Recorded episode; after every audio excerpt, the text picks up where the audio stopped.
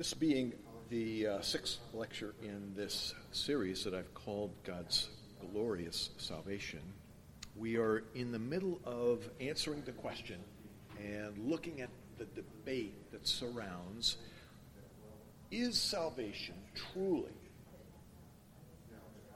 an act of God's absolute sovereignty, or is our salvation something that we contribute, we participate with along with God? So we're looking to answer in this in this uh, in this whole series. Um, last week we, we we started looking at uh, a couple of verses that are key verses for um, that group of people that we call the remonstrants, the, the protesters, specifically the protesters of the Reformation and the ideals of the reformers. And we, we, we looked at um, some principles of hermeneutics, that science, that art of interpreting. And I, th- those, uh, those notes uh, we, we, we talked about last week, and uh, I, I, put them again in, in your notes for this week just as a, as a reminder if you didn't bring your stuff from last week. These are the, the three principles. There are many, but these are the three that we, uh, we, we looked at last week and we'll look at again this week. Define the terms, consider the context, look for clarity.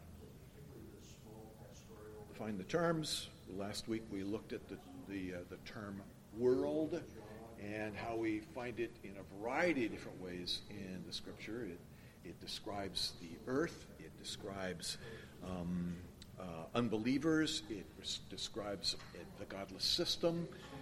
If, if we um, are, are, looking at, at, verses like John 3.16, which we, we, we did look at briefly, we, we find the word world there, and we wonder, well, what exactly does that mean? Does it refer to every person without uh, exception? God so loved the world. Or does it fit uh, better to understand that um, as uh, a, a uh, an inclusion of the Gentiles along with the Jews? I think the context says uh, that it'd be best for us to understand it that way. Um, consider the context, look, look for clarity. What, what is um, implicitly stated in one particular text? We, we need to find explicitly stated elsewhere. If, if something is hinted at or is a little fuzzy, a little murky, a little foggy, we're, we're going to look for other passages of Scripture that, um, that, that, clarify it, make, make, make things, um, fill it out a little bit for us. This morning, um, we're, we're going to look at um, uh, 1 Timothy for most of our time together. We'll have other verses that we'll sprinkle in here, but this will be our, our uh, the place where we land. So I invite you to turn to 1 Timothy. Chapter 2 is where we're going to start. and uh, th- this is one verse that a lot of people, people think is, is really very, very crystal clear. But as we get into it a little bit, we're going to find it's not as clear as we would like. There's a number of ways, a number of options where we could take this, this text at a first reading um, Uh, w- without, without some study and without, without some, some, some thought it might lead us in one direction, but after that study, we might be tempted to move in a different direction. Here's the verse 1 Timothy chapter 2, verse 4. Who, and the who refers to God from the previous verse, verse 3, God our Savior. God desires all men to be saved and to come to the knowledge of the truth. God desires all men to be saved. What does that mean exactly? Well, there's a couple ways we could we could start um, uh, uh, looking at this verse and trying to understand what, what, what Paul is writing here. We, we could look at this from the point of view of God's will. Now, last week we talked about his will of desire, his will of decree, his will of permission. God desires all men to be saved. Well, what's stopping him? Isn't God the sovereign? Isn't he the one who is large and in charge? Um, what, so what's stopping him? If, if this is his desire, okay, that's, that's, that's where we, we normally will go. Yeah, people reject. God, God is in charge, but people do what they do, and they reject him.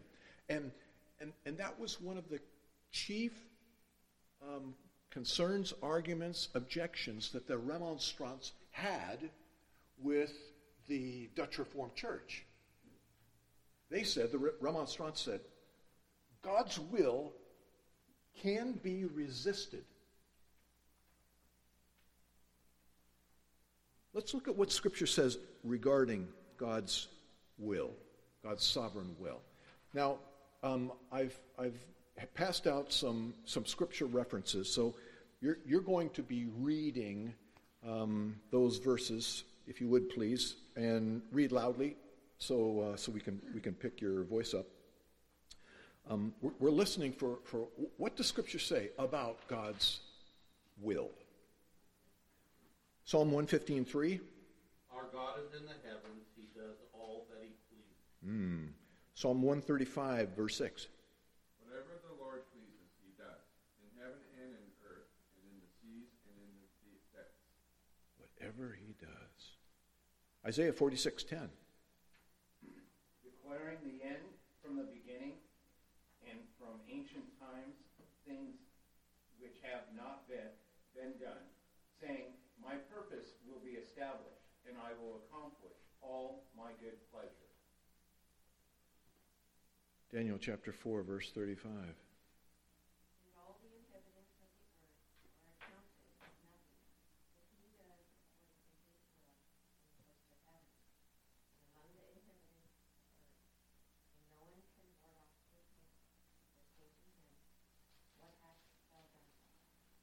Ah.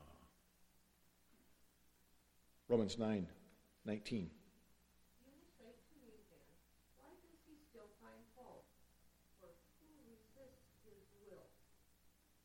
Resists his will? Ephesians 1 11. We have obtained an inheritance, having been predestined according to his purpose, who works all things after the counsel of his You works all things according to the counsel of his will. Now, let's, let's put this uh, uh, on hold for just a second. Keep your finger here in, in 1 Timothy, and I want you to look over at John 19. Okay, well, we're, we're, we're going we're gonna explore this in this, this question in, in a slightly different way for just, just, uh, just a few moments. John 19. Jesus is on the cross. He has been on the cross for six hours. And it says in verse 30, John 19 30, when Jesus had received the sour wine, and all that did was moisten his lips so that he could utter what we're going to read. He said, It is finished. And he bowed his head and gave up his spirit. Question What was finished? Is Jesus saying, My life is finished? Well, yeah, it was finished. God's will was finished. In what sense? We could ask it this way What did Jesus come to accomplish? What was specifically God's will for his life? To be an atonement. Okay, so, so to pay for sin. So here's the question Did Jesus, when he said it is finished, did he actually accomplish salvation, or did he make salvation possible? Did he make did he did he actually accomplish salvation or did he just make it possible? Back to 1 Timothy. God desires all men to be saved. All right, we've already established that God's will is going to be accomplished. And Jesus came accomplishing God's will, namely the salvation of men's souls. I don't think he came and simply made that salvation possible for those who would choose it. He actually accomplished something. So when it says that he desires all men to be saved, is God frustrated? no, thank you.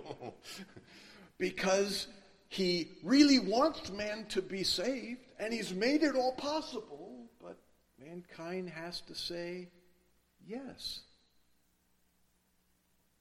What I want you to see here is as we spin out this idea of God desiring all men to be saved, if we say that God is sovereign up to right here, where man says yes or no, I believe, I don't believe, I accept your gift of salvation, I don't accept your gift of salvation, then the creature has more authority than the creator at that point and on that particular occasion. Um, what, that, what that means is that the will of the creature supersedes the will of the creator at that time, at that decision, at that particular moment. Is that what Scripture say, teaches? I think there's another way we could look at this particular verse. And it doesn't have to do with the word desires as much as it has to do with the word all. Look again at the verse. God desires all men to be saved and to come to the knowledge of the truth. What does the word all mean? Marianne knows.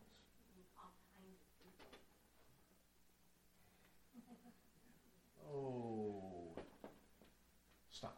You're, you're, you're, you're messing up my flow of things. You read my notes. no, that was a rhetorical question, dear. Oh. Yes, yes, yes, yes. Okay, I want, I want you to look at verse 1 of chapter 2. So we're, we're going to we're gonna use, use our, our, our second rule of hermeneutics, and we're going to look at the context. We're, we're exploring what does the word all mean specifically in verse 4. But, but, but look at verse 2. I'm sorry, verse 1, well, and 2. Let, let me read those two verses. First of all, oh, there's our word all. First of all, then, I urge that entreaties and prayers, petitions and thanksgivings be made on behalf of all men, for kings and all who are in authority, so that they may lead a tranquil and quiet life in all godliness and dignity. Now, here we have a variety of different ways that the word all is used. First, when he says first of all, he's talking about the all of priority.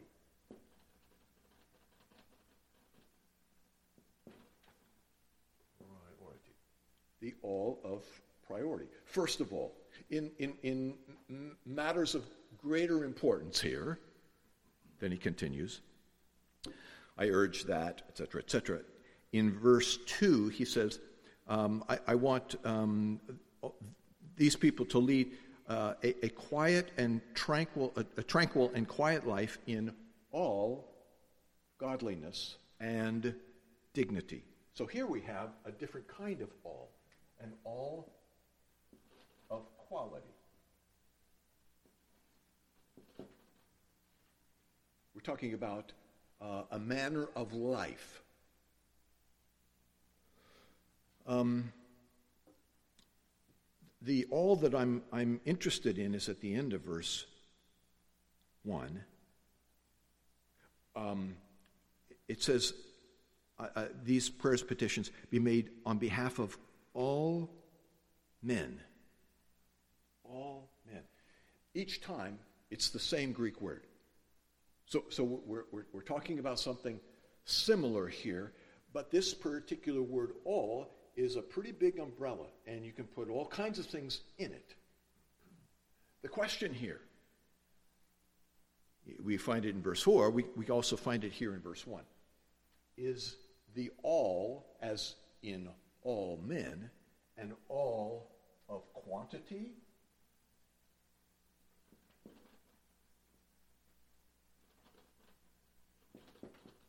or an all of mm, inclusion.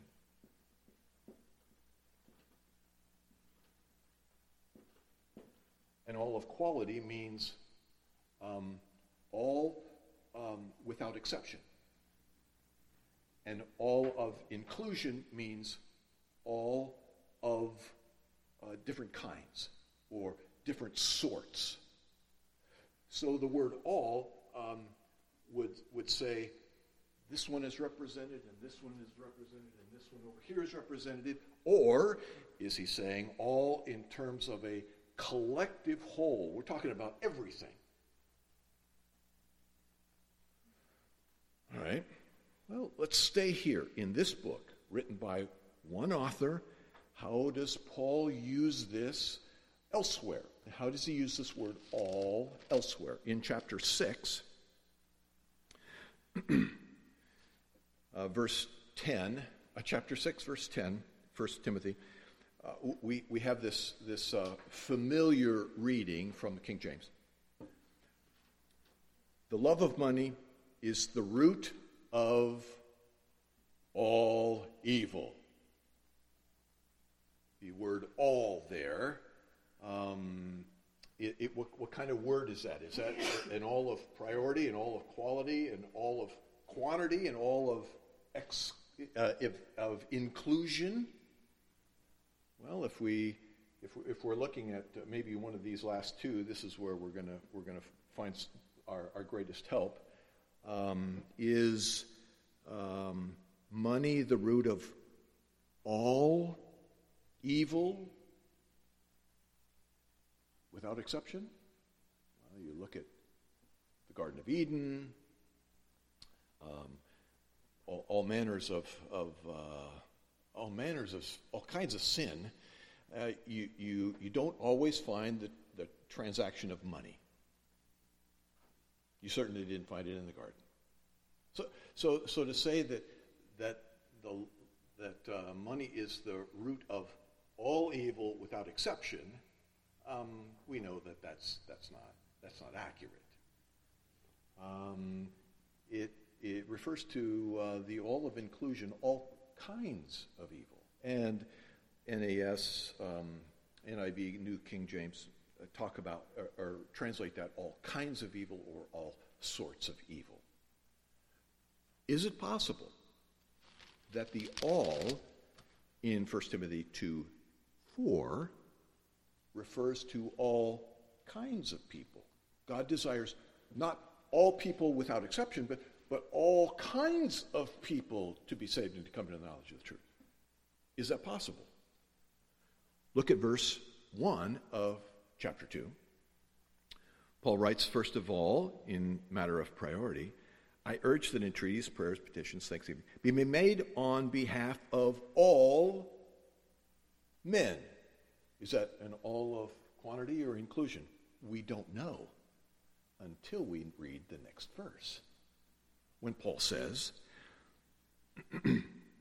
For kings and all who are in authority. Okay, so he has, he has specified those for whom he is urging us to pray.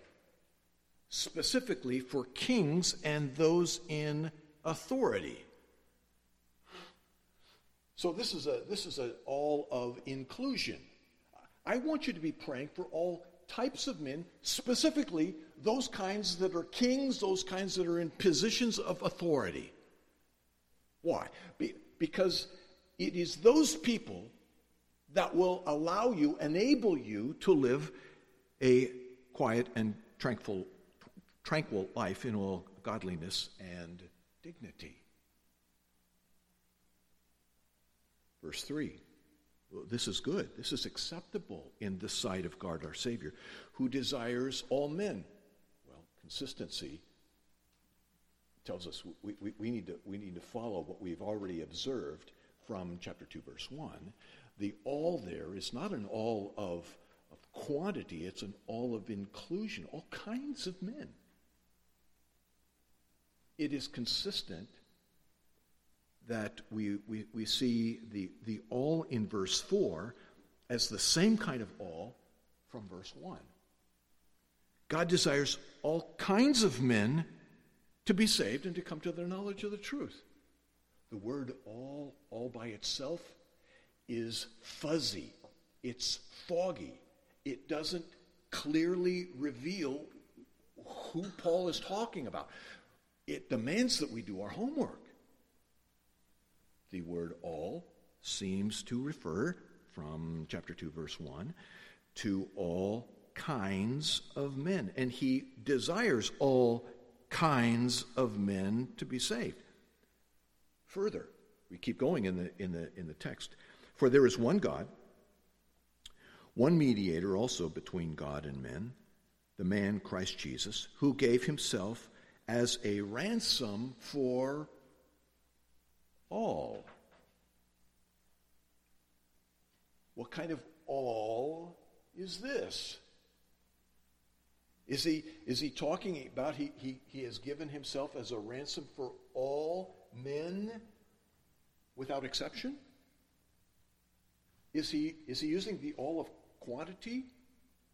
Or is he rather consistent and saying he's using the all of inclusion here? He has ransomed all kinds of men. The text is not crystal clear, which is, which is what, what we, are, we are looking for. We, we, are, we, we need to have some, some, some clarity here. Well, I'm, I'm going to leave that, that a little open, a little um, uh, with a little tension here, and I want you to look over at chapter 4 for a parallel passage. Chapter 4, verse 10. I'm just going to focus on the end of that verse. Paul writes, We have fixed our hope on the living God who is the Savior of all men, especially of believers. Okay, well, um, this initially might murky the waters a little bit. Let's just take it at, at, at face value. The living God is the Savior of all men. Is he using the all of quantity? He is the Savior of all people? Well, if we are speaking in a salvific sense, we have just stepped into the world of, of um, uh, universalism, uh, into heresy, and we are in deep theological weeds right now. And Paul has just contradicted himself. Because he says in chapter 4, verse 1, the Spirit explicitly says in later times some will fall away from the faith, paying attention to deceitful spirits and doctrines of demons. Wait a minute, wait a minute. They will fall away so that they're not saved? Look at chapter 1, verse 19. Paul writes there, some have rejected and suffered shipwreck in regard to their faith. Wait a minute. How can he be the Savior of all men and some have fallen away, some make a shipwreck of their faith? Paul's not saying in chapter 4, verse 10, that all, the all of quantity, all without exception have God as their Savior. We could easily see in verse 10 of chapter 4 that Paul is saying, um, we have fixed our hope on the living God who is the Savior of all kinds of men. We simply can't look at that and say, this is all without exception. It, it, it, logically, doesn't fit. But I don't think that's the best way to look at verse 10. And it's because of the last phrase. We have fixed our hope on the living God, who is the Savior of all men, especially of believers. Wait a minute, wait a minute. He's the Savior of all kinds of men. Let's use that understanding of all for just a second. He's the Savior of all kinds of men, especially of believers. So believers are more saved than other kinds of people? I think there's a better way to look at this verse. I think that the all in chapter 4, verse 10, is the all of quantity. He is the Savior of all, every single person. And the key to understand that, I think, is in the word Savior. What does it mean that God is our Savior? Now, I passed out some, uh, some verses to, to, to, some of you uh, with regard to um, um, this, this, this point. The Old Testament uh, uses this idea of God and uh, men to be saviors. So kings, judges are called saviors or deliverers. Let's re- read a couple of those. Um, I'll give you the reference and those that I've uh, given those cards to, if you please read those. Judges chapter 3, verse 9.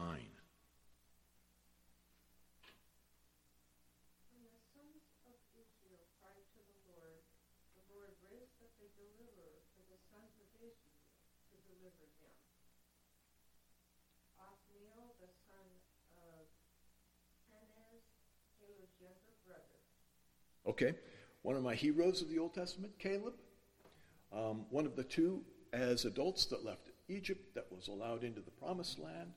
His nephew, Othniel, one of the judges in, uh, in that period of, of Israel's history, um, is called a, a savior, a deliverer.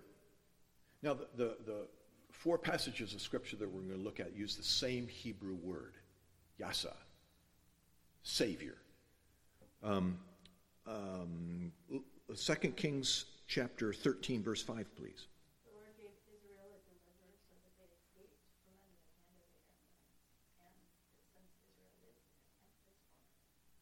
Uh-huh. Um, that, that word deliverer can also be tra- translated savior. It's the same Hebrew word. And we're not the, that particular verse is not is not clear, but it appears as though uh, King uh, Jehoahaz is the one who is called the Savior, the Deliverer. All right, Nehemiah chapter nine, verse twenty-seven, please. Therefore, thou didst deliver them into the hand of their oppressors who oppressed them. But when they cried to thee in the time of their distress, thou didst hear them from heaven, and according to thy great compassion, thou didst give them deliverers who delivered them from the hand of their oppressors. Okay, translated deliverers there, or saviors in other translations. Um, uh, God gave others to be the deliverers, the saviors. All right? Um, Psalm 36, verse 6, please. Your righteousness is like the mighty mountain, your justice like the great deep. Is Psalm 36, 6? Um, Yes, unless I wrote it down wrong. Well, there is another verse in, uh, in the Old Testament. There's, a, there's more than one um, that uses the same Hebrew word, uh, yasha, to, to refer to um, uh, uh, other, other saviors, other deliverers. Now, I, I, I, put this in the context of verses like Matthew chapter 5, where we, we read that um, the sun falls, the rain falls on the just and what? The unjust, the righteous and the unrighteous. In this sense, in a temporal sense, in a physical sense, God is the Savior, the deliverer, the helper, uh, the, the one who cares for all people, the all of quantity. He, he cares for um, the unrighteous by sending them sun and rain when it's necessary, as well as for the righteous. So back to 1 Timothy uh, 4.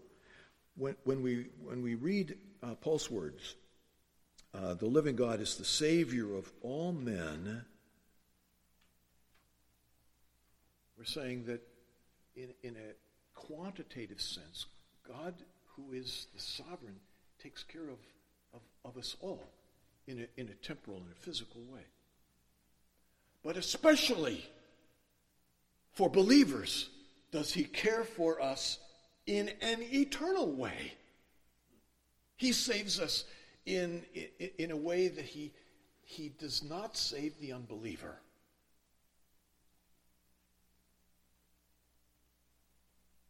What? Go ahead. Sorry.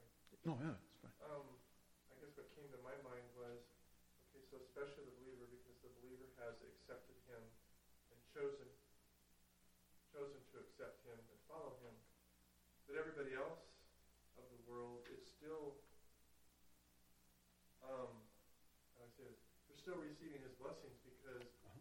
God is providing the ground and the food that grows out of the ground and the animals, and they're receiving the benefit of it, even though they haven't accepted him as their Lord and Savior. Right? Mhm. Yeah. yep. Yeah, that, that's right.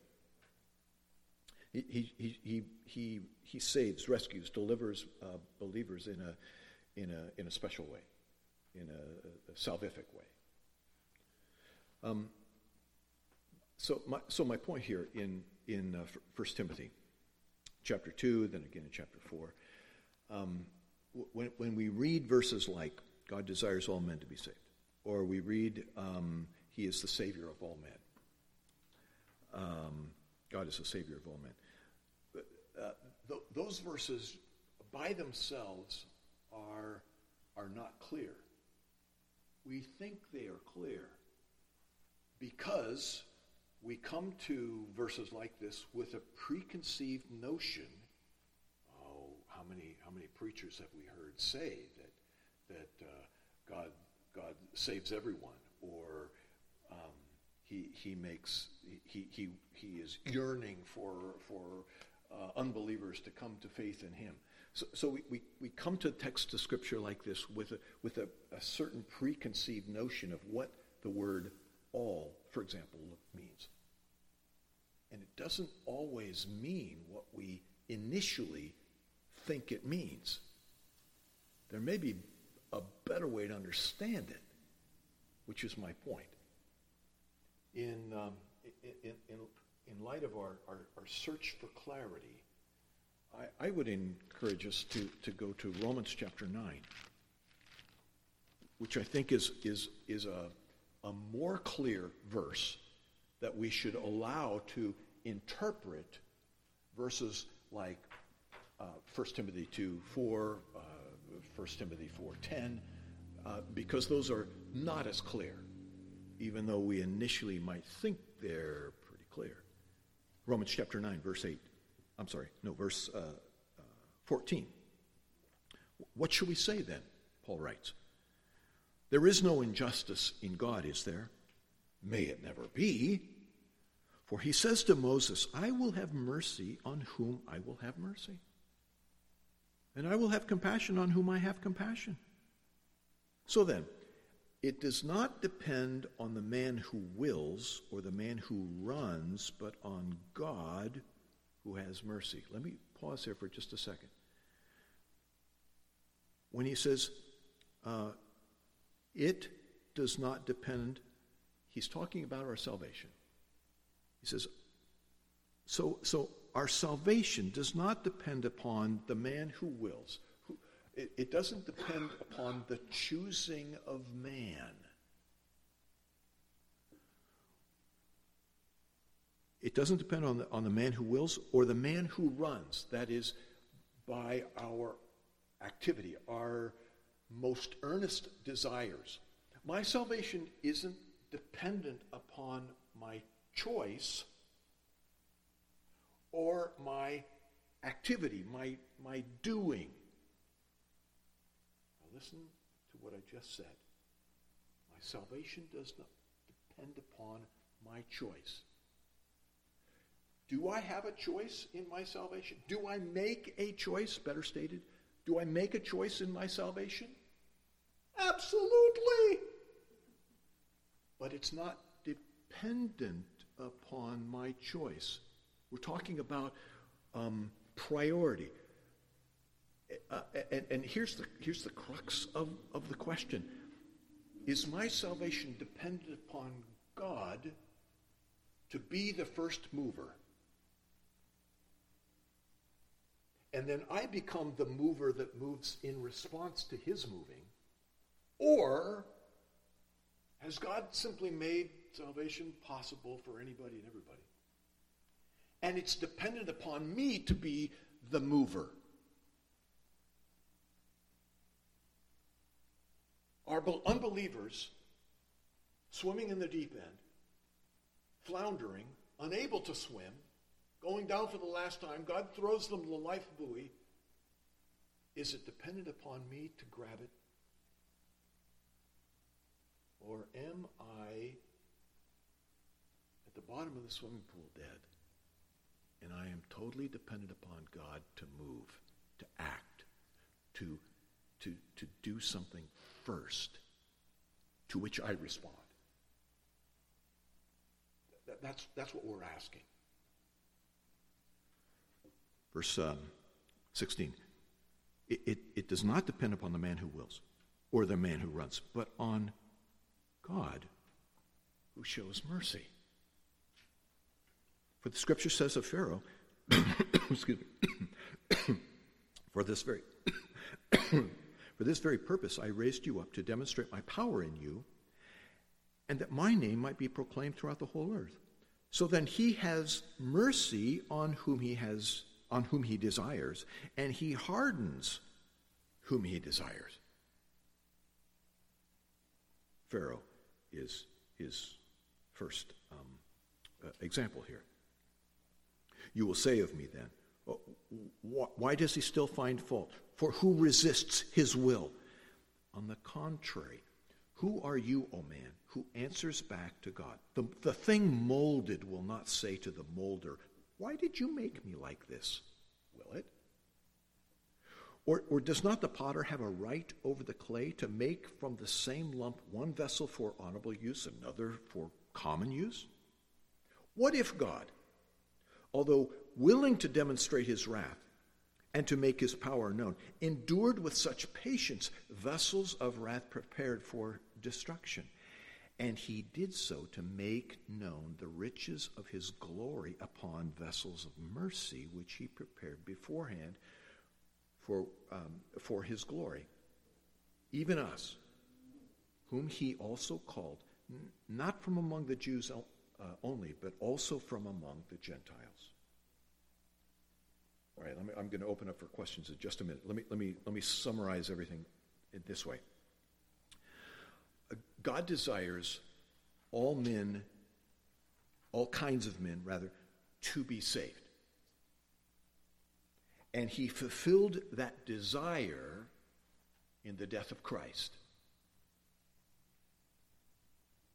All those desired by God were indeed ransomed, payment was made, salvation was realized.